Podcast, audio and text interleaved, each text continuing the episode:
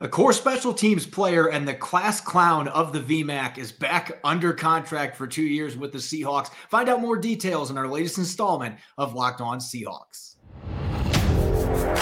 You are Locked On Seahawks, your daily Seattle Seahawks podcast, part of the Locked On Podcast Network. Your team every day.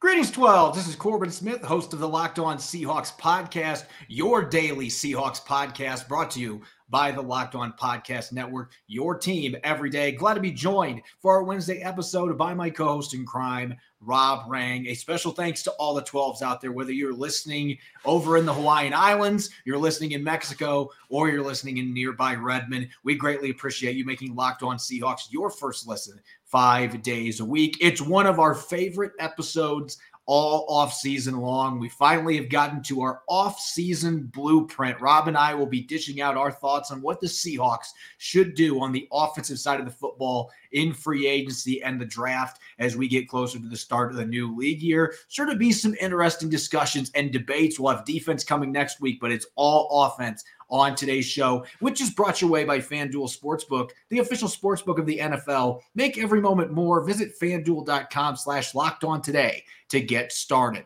Now for your lead story here on our Wednesday edition of Locked On Seahawks. In what has been a very busy week at the VMAC, the Seahawks continue to take care of some offseason business. Second straight day making a significant re signing after signing Phil Haynes yesterday. Nick Bellore is coming back for two more seasons of duty. He will be going into his 13th NFL season. And Rob, that by itself is a remarkable accomplishment when you consider that Nick Bellore entered the NFL as an undrafted free agent out of Central Michigan. For him to still be playing and playing at a high level he believes he's got several more good seasons in him. Clearly, the Seahawks agree as well. He has been one of the glue guys for this football team since he came over in 2019 as a free agent. He's been a Pro Bowler, multi time team captain, and now he's been assured that he's going to be with the Seahawks for the next two seasons. A much deserved pay raise, 6.6 million over two years, maybe a little more than fans expected, but this guy was a key player that teammates wanted to have back, the coaches wanted to have him back, and very valuable to one of the best special teams units in the NFL. Yeah, you just you just said a mouthful right there. Uh, Nick Bellore is a really good football player. I mean, his ability to make an impact on offense as a fullback, on defense as an inside linebacker, on special teams, playing very, you know, the variety of roles, you can understand why the Seahawks made him a priority. And so we kind of talked about this previously. I mean, Seattle making the the kicker Jason Myers, the guard Phil Haynes, and now Nick Bellore, their top priorities in free agency before they address the quarterback position.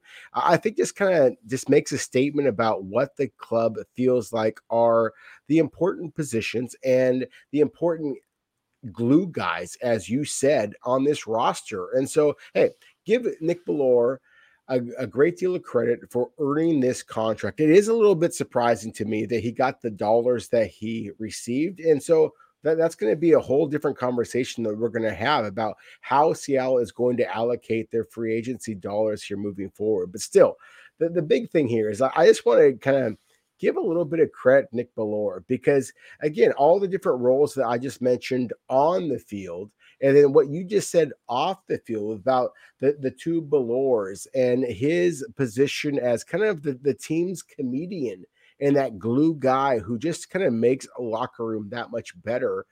I think that that's important because this is the kind of player that you want to build around.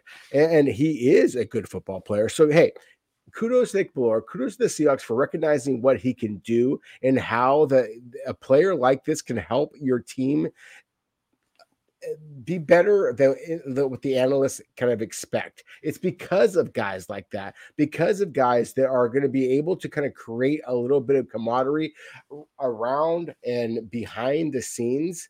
That's exactly what Nick Bellore does. That's why he deserves this type of contract. And I'm excited to see what's going to happen moving forward. Going back to the off-field stuff, as you mentioned, between two Bellores, maybe that's the best part about this agreement. We know we've got two more seasons now that have been signed on on YouTube with the popular show that fans and teammates alike seem to really dig, and so we get that. But so all seriousness, though, as you mentioned, Nick Bellore, a fantastic football player that really plays like his hair's on fire when he's running down on kick and punt coverage. And he's led the team in tackles on special teams each of the last two seasons. In 2020, he finished second of the team behind Cody Barton, but he was the Pro Bowl selection, not Cody mm-hmm. Barton. He's got an ability to go down and knock the football loose. We've seen him do that a few times in special teams. He is good in, in punt protection. They missed him in one game that he was out with a concussion this past season. He just does it all. He played over 75% of Seattle special team snaps this year at 33 years of age. And so that would be the one question. And that was the question I had going into the free agency process. Would the Seahawks give him a multi year deal because of his age, but because he is a special teams core player and doesn't play a lot of offensive snaps, would play defense only in an emergency? That is going to allow a player like Bellore to be able to prolong his career some. And so I'm not surprised that he's getting a two year contract here. And, and just the value that he brings to your team. Some might scoff at the idea of paying him 3.75 million in 2023, but the salary cap is going up for one thing.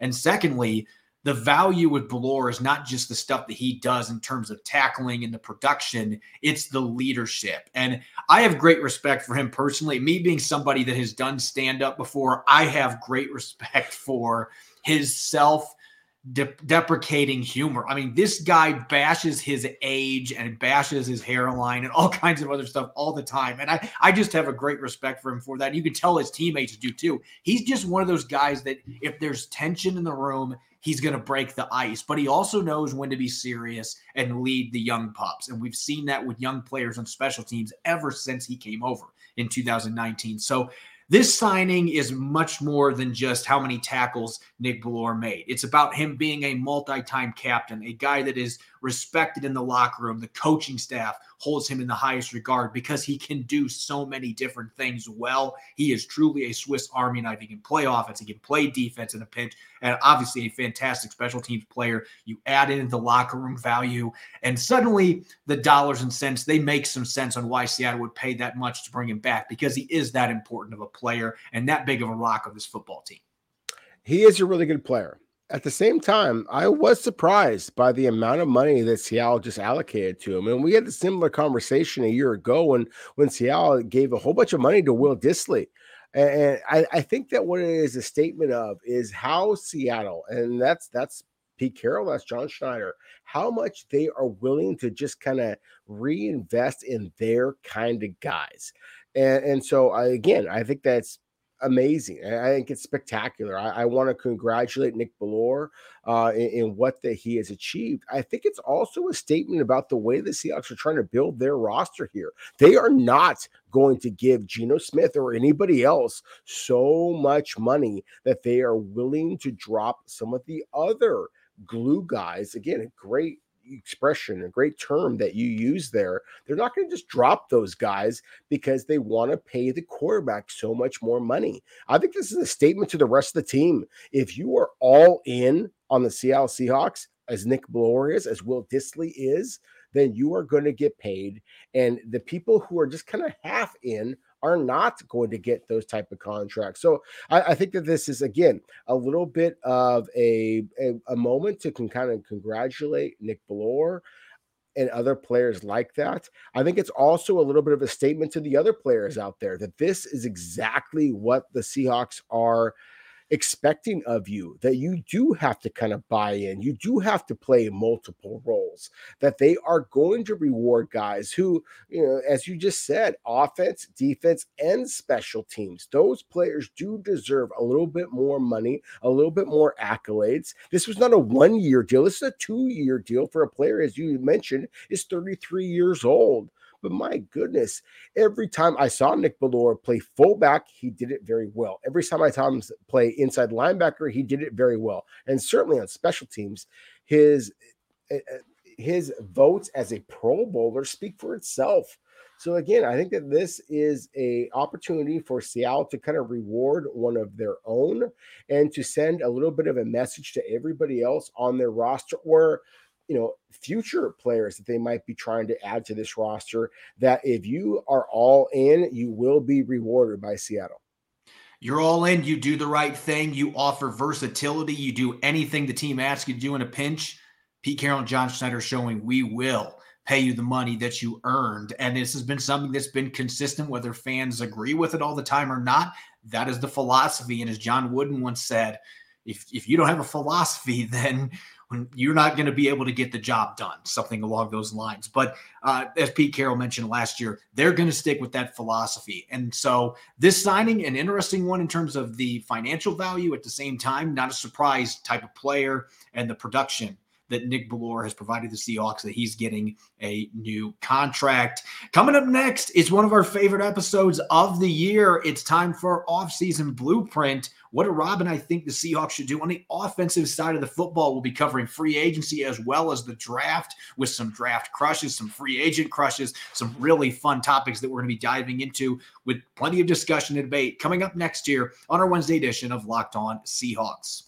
This episode is brought your way by FanDuel. We have reached the midway point of the NBA season, and now is the perfect time to download the FanDuel app, America's number one sports book, because new customers get a no sweat first bet up to $1,000. That's bonus bets back if your first bet doesn't win. Just download the FanDuel Sportsbook app. It's safe, secure, and super easy to use. Then you can bet on everything from the money line to point scores and three pointers drained. I'm a big fan of betting on player props, including FanDuel's player double parlays. For example, you can bet on Andrew Wiggins to eclipse 20 points in the Warriors' first game after the All Star break at just plus 175. Plus, FanDuel even lets you combine your bets for a chance at a bigger payout with same game parlay. So don't miss the chance to get your no sweat first bet up to $1,000 in bonus bets when you go to fanduel.com slash locked on. That's fanduel.com slash locked on to learn more. Make every moment more with Fanduel, an official sports betting partner of the NBA. You're listening to the Wednesday edition of Locked On Seahawks. This is your host, Corbin Smith. Glad to be joined as always by my co host in crime, Rob Rang. And a special thanks to all the 12s out there, whether this is your first time giving Locked On Seahawks a chance, first time listening, or you are a diehard five day a week listener. We greatly appreciate your support. It's time for one of our favorite episodes. We've been kind of building up to this over the last couple weeks. We've been looking at some free agent primers and grading each position group. And now we have a chance to really push forward with what the Seahawks should do on the offensive side of the football. So it's time to dish out a blueprint. And Rob, we're going to start off the festivities today looking at free agency, in particular, the offensive free agents that the Seahawks have, which ones we think are going to be back, which ones are going to be moving on. I'm going to dish you the mic first, as always. Which players do you see being back in a Seahawks uniform on the offensive side of the ball next year, and which ones are on the way out? And could there potentially be a cap casualty or two sprinkled in there? Oh yeah, certainly cap casualty. We've had many conversations, and I, and I, I hate to kind of lead this off with the, the conversation about releasing a veteran. But let's be real. Gabe Jackson at the right guard position, I just don't think that he played up to the expectations of his contract moving forward with Phil Haynes being retained on a one year deal. Uh, I, I, do think that that is a very much a sign that that Gabe Jackson may be on the way out. So I think the cap casualty he would be where I would start the conversation.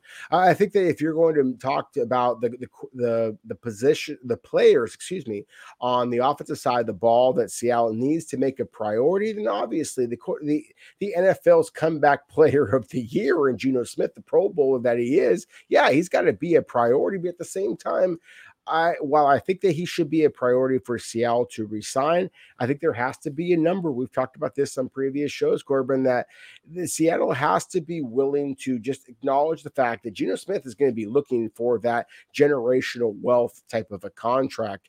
And so while he should be your top priority to retain, I think that it makes a statement here in just who Seattle has resigned to this point. Jason Myers, Nick Bellore, and of course Phil Haynes, as we talked about just a second ago. the fact that Geno Smith was not among the top three players that you just re-signed should be a little bit of a statement that Seattle is willing to look at other positions. So I, I think that Geno Smith is going to be your top priority, but still, you have to have a plan moving forward. We'll be talking about that in a moment. So to me, the three priorities on the offensive side of the ball that you, the free agents you'd love to keep, Geno Smith, Phil Haynes, as we just talked about. And I would like to see Seattle re sign Austin Blythe. To me, he's a coach on the field. I think that you would love to draft a center who might be able to push and perhaps surpass Austin Blythe, but still, he is somebody that I think that you need to bring back until you have an upgrade at that position. Similar to the conversation that we had yesterday about bringing back Phil Haynes with the expectation that you were likely to cut uh, Gabe Jackson loose.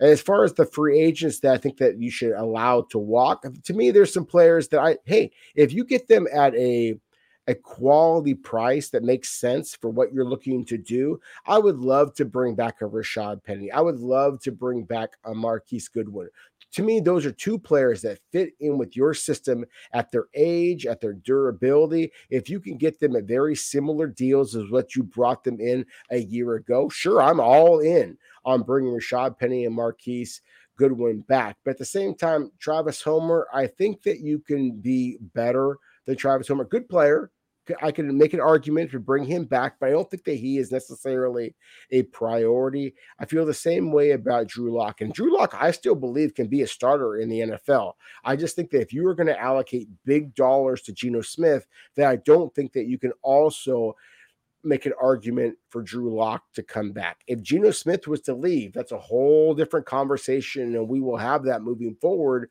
if that is the case. But at the same time, assuming things go the way you expect, Geno Smith is brought back. I think that Drew Lock makes his money elsewhere in 2023. So Travis Homer, Drew Lock, this, the backup center, Kyle Fuller, Laquan Treadwell, all of those players, I think you can expect to kind of move elsewhere. And again, possibly Marquise Goodwin and Rashad Penny. What that leaves is who are the outside free agents that you may want to target. And Corbin, we talked about this in yesterday's show. I am not in love with this wide receiver class when it comes to the 2023 draft. So, two of the players that I really think could fit Seattle's offense very, very well in very, very different ways would be two different wide receivers. DJ Chark, who played his college ball at LSU, went to Jacksonville, then went to Detroit, but I just love his straight line speed, his big playability over the top. To me, he is a bigger, not quite as fast as Marquise Goodwin, but still offers that similar type of ability over the top. So DJ Chark from the Detroit Lions, I think you might be able to get him here in a nine to 10 million type of a contract. He signed for significantly less than that previously, but still, I think that he might be somebody that would fit, make a lot of sense for Seattle. And then Juju Smith Schuster, the wide receiver, played last season in Pittsburgh, or excuse me, in Kansas City. Previously, the Pittsburgh Steelers, and of course, the USC Trojans prior to that. He is not the straight line speedster that DJ Chark is, but he is physical. He's one of the more physical wide receivers in this class. So, I think that if you wanted to look at the free agent route for a wide receiver, again, I don't think that this wide receiver class in the draft is quite as good. I like the veterans in this class. Juju Smith Schuster, his physicality, his ability to play uh, in the running game and block downfield. And again, he matches up really well with one of the receivers that I kind of projected for the Seahawks to take in the first round, Jaxon Smith-Njigba from Ohio State.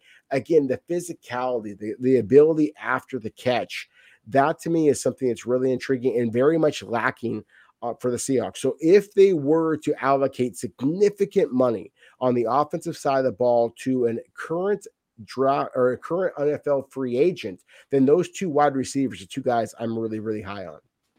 Looking at my blueprint, we're on the same tangent in some regards. I think Geno Smith's got to be 1A, 1B, 1C, whatever you want to call it. He's got to be your top priority. He has earned that contract. Now, as you said, there's got to be a number. Every team's got those numbers. And with Geno Smith only having one season as a strong starter, there may be a little bit of hesitancy about giving him too much money, but he has certainly earned that big contract. Where you and I differ here, Austin Blythe, they could bring back. And I've talked about this some earlier in the offseason. the big issue for me is I just see such a detriment in the run game. He just physically cannot hold up. He is not a guy that's going to be driving defenders off the ball. And I didn't think he was great in the zone blocking game last year either. And we know that Pete Carroll wants to be able to run the football, especially late in games when the Seahawks have a lead. This still feels like a position that the Seahawks absolutely need to upgrade. Now, maybe you treat this the way that you did with re signing Phil Haynes and you re sign Austin Blythe so that you have that insurance policy in case you can't get the guy you want in the draft or you can't get another free agent that you're looking at.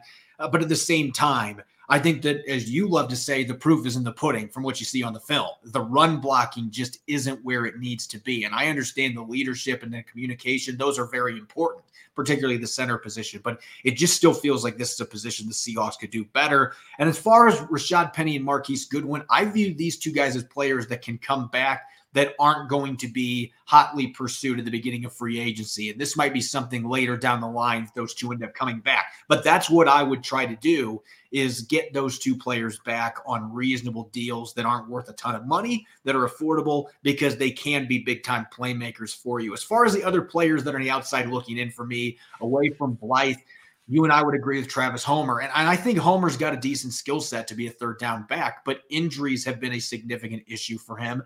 And I just haven't seen enough from him as a runner between the tackles to suggest that he's going to ever be able to be that number two guy for you. I've seen that from DJ Dallas more in spurts, and he's obviously going to be coming back next season. So I don't see Homer returning. And the other three players in the out, I agree with you on Drew Lock, mainly because I still think the Tampa Bay Buccaneers are going to make a flyer with Dave Canales, their offensive coordinator. They can say whatever they want about Kyle Trask, but I can definitely see Dave Canales telling ownership, hey, we need to go out and get Drew Lock because I've worked with him last year. He could run my offense. And so I think there's a very good chance that he could compete for a starting job there. And center position, I've talked about the need to upgrade. Kyle Fuller has been here a long time, and he's a player that's played some guard. He's even played some tackling games, but they just need to get better at that position. And Laquan Treadwell is a player, a player you could bring back on the practice squad next year, potentially if you wanted to for depth. Not somebody that you need to rush around to re-sign. So I have those four main players: Penny and Goodwin being later free agent signings coming on the offensive side of the football. And as far as a preferred target. Some of you listening to the show are going to wonder which direction I'm going here because I have talked up a number of the center prospects in this year's draft. But there is a free agent center, and the Seahawks have had chances to go out and get players like Corey Linsley a few years ago, and they haven't been willing to spend that money to significantly upgrade the center position. I'm going to give you another name out here to try to rectify that situation. Garrett Bradbury, who's played for the Minnesota Vikings the last four years, former first round pick. He had some issues early in his career in pass protection, but he really found his groove this year for the NFC North champions. And he has consistently been one of the better run blocking guards in the league. He's especially well suited for the zone blocking game. He's really not much bigger than Austin Blythe, around 305 pounds, but he plays bigger, a more physical presence, and he also moves really well again for that zone blocking game. And so if they could get Bradbury in that nine to ten million dollar range, which would put him around your fifth, sixth, seventh highest paid center, I would be willing to pay that price for Bradbury because he's still only 27 years old. I think he's coming off his best season, and I still think he's maybe got his best football ahead of him with the improvements he's made in pass protection. He'd be a good scheme fit too. So you could immediately cross off that center position, and now it gives you more flexibility going into April's draft. It, does, and, so I have to acknowledge the fact that uh, Garrett Bradbury's athleticism, his starting experience, um, that makes an awful lot of sense for the Seahawks. But uh, again, I like this center class uh, in, terms of NFL draft, and I, I, don't know that that John Schneider is going to agree with me in that regard. I mean, the fact that I have been pounding the table for Seattle to select and invest in a young center for seems like I don't know a decade or so. It feels like. Um, then then hey, may, maybe they will go that free agency route. Whether it be Bradbury, where it be another player that I argued a couple of months ago that Seattle might be want to consider as a possible trade prospect, like Bradley Bozeman from the Carolina Panthers, a bigger man who I think could be able to push some people off the line of scrimmage. I 100% agree with you that adding a veteran center makes a lot of sense, especially how Seattle has prioritized veterans at the center position. It seems like they've been kind of loath to select a, a young center. at the same time, again, I think that this center class is a good one. I think the wide receiver class, in terms of the NFL rookies, is not necessarily quite as good. That's why I would be allocating my financial free agent dollars to the, the, one of the wide receivers, one of the pass catchers uh, out there in free agency because I just don't love the talent at the wide receiver position in this 2023 draft class. So, kind of going back to one of the other questions we were going to talk about is our, our first round crushes. And Corbin, I again, I, I would 100% uh, agree with the sentiments that we've been kind of talking about the whole year. If you are going to go with a quarterback, then you have to go with a guy that, uh, you know, in, in Geno Smith that just kind of proved who he is, and he had a spectacular season for you here. But at the same time, if I was going to kind of go with one of the my first round crush, I, I got to go with Bryce Young, and, and I get it. I mean, this is a guy who's probably going to measure in, I don't know, five, six, 150 pounds. And I'm, I'm kind of joking here, but there's going to be so many people who are going to make such a big deal about the fact that Bryce Young does not have the size that you want.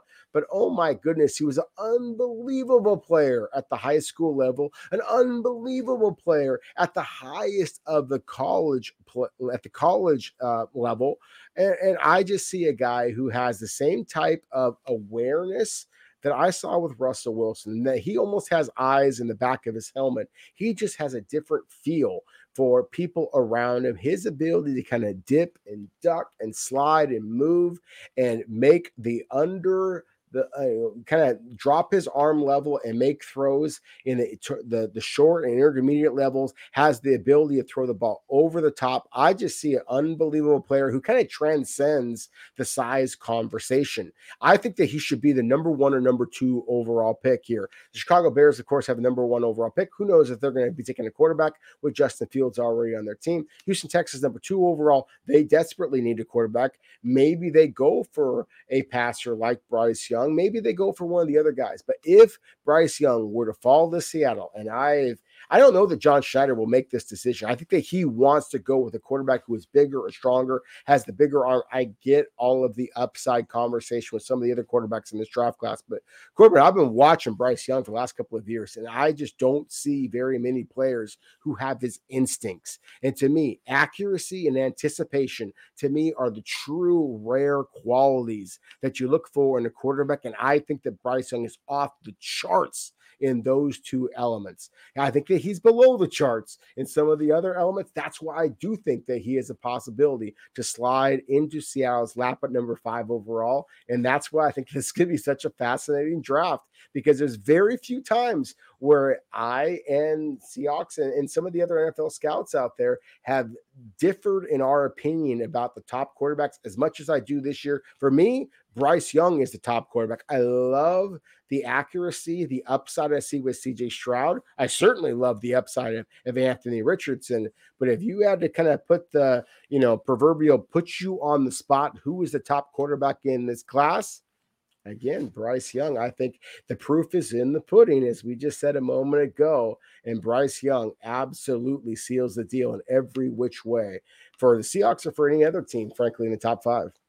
As we'll be talking about when we get to our defensive blueprint, I have a lot more first round crushes on the defensive side of the football. and in part, it's because I feel like the Seahawks have a lot more needs on that side of the football. But if we're looking at first round crushes on offense, I could talk quarterbacks, but I'm all in on Geno Smith right now and you know maybe there's another quarterback that might get shopped that maybe would make some sense for the Seahawks to go after. They have the first pick right now. Maybe they draft Bryce Young and suddenly their other quarterback is available. You know, I just feel like there's other options right now to consider. So for me, it's all about protecting the quarterback and who better to look at than a guard that didn't give up a single sack in his entire college career at Louisiana Lafayette and his final season playing in the rugged SEC at Florida, and that is O'Cyrus Torrence, a mountain of a man. We got to see him play in the Senior Bowl, and he actually measured in at what Pete Carroll would call a svelte 337 pounds. But this guy has been hovering over 340, and He's not like a super fat guy. Let's just not let's not let's discount that right now. This is not a big out of shape balloon guard. I mean, he is a just massive human being and he can get after guys in the line of scrimmage, knock you off the ball. He's got surprisingly nimble feet for a player of his size, particularly in pass protection. His biggest issue is he has issues at times getting off balance and lunging. And so that's something that technically is going to have to be worked with. But we've seen guys come into the league and they're able to rectify that problem with proper coaching. Andy Dickerson has shown that he can teach technique. And so you bring in a player that's got all the physical tools and has that nastiness. O'Cyrus Torrence, it, he has uh, he has nastiness in droves. Just watch the film. He's been outstanding in pass protection again. Didn't give up a single sack his entire college career. Right there's your right guard. And I know you just signed Phil Haynes, and maybe he can still be that guy, as we talked about in yesterday's show. He's flashed in spurts, but there's been injuries. He's been inconsistent. You gave him a one year prove it deal. You draft Cyrus O'Torrence and you see if that rookie can come right in and immediately take that starting job. And if he does, that's a huge win. If Phil Haynes ends up beating him out, okay, hey, for one year, that's okay. But you still believe that Torrence can be the guy. You take him in the first round, you're hoping that he is a day one starter like Charles Cross was last year. And with the experience he just got at Florida, how he performed at the Senior Bowl, I think this is a guy that could jump right into the mix day one and bring physicality and stellar pass protection to Seattle's front line. No, there's no doubt about it. He absolutely can provide that. I, I just am kind of operating the assumption that your starting guards are going to be Damien Lewis and Phil Haynes next season. And so if you are drafting a player either at number five or number 20, or obviously in a, any type of trade scenario, you're, you're expecting him to be a starter. And, and so I, I agree with you. I, I think that Cyrus Torrence is a really good football player. I think that he fits in beautifully with what Seattle likes to do. I'm just looking for somebody who is either a quarterback quarterback who is going to absolutely change the meter moving forward or is going to be an immediate impact player. And so that's again why I kind of went with my first round crush being Bryce Young for the Seahawks. Again, a tip of the cap to CJ Stroud, who, in my opinion, is the most accurate quarterback from the pocket in this draft class. And what I saw from him in a narrow loss to Georgia was spectacular. Uh, you know, accuracy, anticipation, a, a, greater willingness to run the, the football. That that was not something we saw during his career at Ohio State. So again, I think that his upside is through the roof. And then Anthony Richardson, oh my goodness, I, I still would really struggle with the idea of selecting him number five overall. But you're talking about a guy who I haven't seen physical traits like him since Cam Newton. And obviously, Cam Newton was an MVP at one time in the NFL, and obviously the number one overall selection all those years ago. So to me, I those are the guys that I have the draft crush on. There's a couple of wide receivers out there who are intriguing you know, maybe Johnston, Quentin Johnston from TCU was the wide receiver, just because at six four, there's not a lot of guys that can move the way he does. But at the same time, if, if I was going to kind of go with one of those guys who I think has a draft crush, you can fall in love with number five overall, again, that would be the quarterback in Bryce Young. Now, moving forward as far as the second rounds, day two, guys who I have a draft crush on. Again, we talked about the center position, interior offensive line. That has to be a priority for the Seahawks. I argued a moment ago, I thought the Seattle should re- retain Austin Blythe. I don't think the Austin Blythe is going to be a top level starter in the NFL moving forward. I think that you have to have a, a, certain baseline at that position and then be able to try to draft a rookie who is going to be able to beat out that veteran. And to me, one of the guards and centers who has really intrigued me, and I say guard and center because he's played both positions, did so at the Senior Bowl as well, is TCU Steve Avila. And, and you mentioned before with O'Cyrus Torrence at 337 pounds, he's damn near svelte. I mean, you know, Steve Avila is 330 pounds and he has the same type of quickness. And again, has that positional versatility. He has played at an elite level of football. And, and, so I just really love his game. The more I watch him, the more I can kind of see him fitting in with Seattle. I think that for Seattle, he would be a center. He played his senior season at the guard position, previously had been at center. I see physicality, I see athleticism, I see level of competition, and I see grit with Avila. And so to me, he is one of the many centers in this class. I would mention Joe Tippmann from Wisconsin. We've already talked so much about John Michael Schmitz from Minnesota as well. I like this center class. I think it sets up beautifully for Seattle to be able to take a player that they feel like has upside, but at the same time, I just don't think that it screams Seahawk to draft a rookie and expect him to be your starter. I don't think this is the tackle position. I think you want to bring back your veteran and then draft a rookie who has the upside to eventually beat out that veteran. To me, Avila is one of those players. I wouldn't be surprised if he goes in the late first round, but if he is available, one of Seattle's two second round picks, to me, he is a guy that makes an awful lot of sense. Yeah, you went with the grid in the second round. I went with the grid in the first round. You went with the flash in the first round. It's time for me to get some flash with my day two crushes. And we've talked about this issue.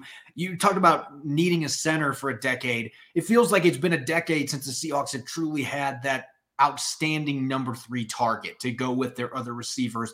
And Zay Flowers from Boston College, when I watch the tape, I do see quite a bit of Tyler Lockett's game in the way that he plays. He's a very savvy route runner. He's a smaller built guy, but he's tough. He'll run routes to the middle of the field. He can win downfield as well. So you see some things that Tyler Lockett brings to the table but really it's the ability to create from the slot and they haven't had that third guy.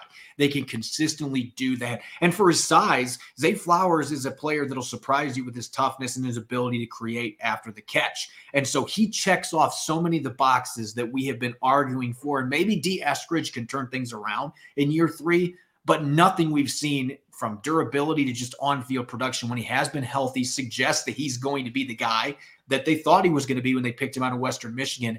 Zay Flowers is a player that, quite frankly, had an underwhelming quarterback play for a good chunk of his time at Boston College, and he played in kind of an archaic offense for a good chunk of that time, too. This final season for the Eagles, though, finally broke out with over 1,100 receiving yards, found the end zone quite a bit. This is a player that I think would be an outstanding complement for Tyler Lockett and DK Metcalf, and eventually down the road, because Tyler Lockett's not getting any younger, this can be your guy that steps up and replaces him as another player that can get thousand plus yards a season for you. And so I think if you can find a way to get him at pick 37, he might be a first round sleeper going into this draft, especially with the depth at receiver not being as good as we've seen in the past.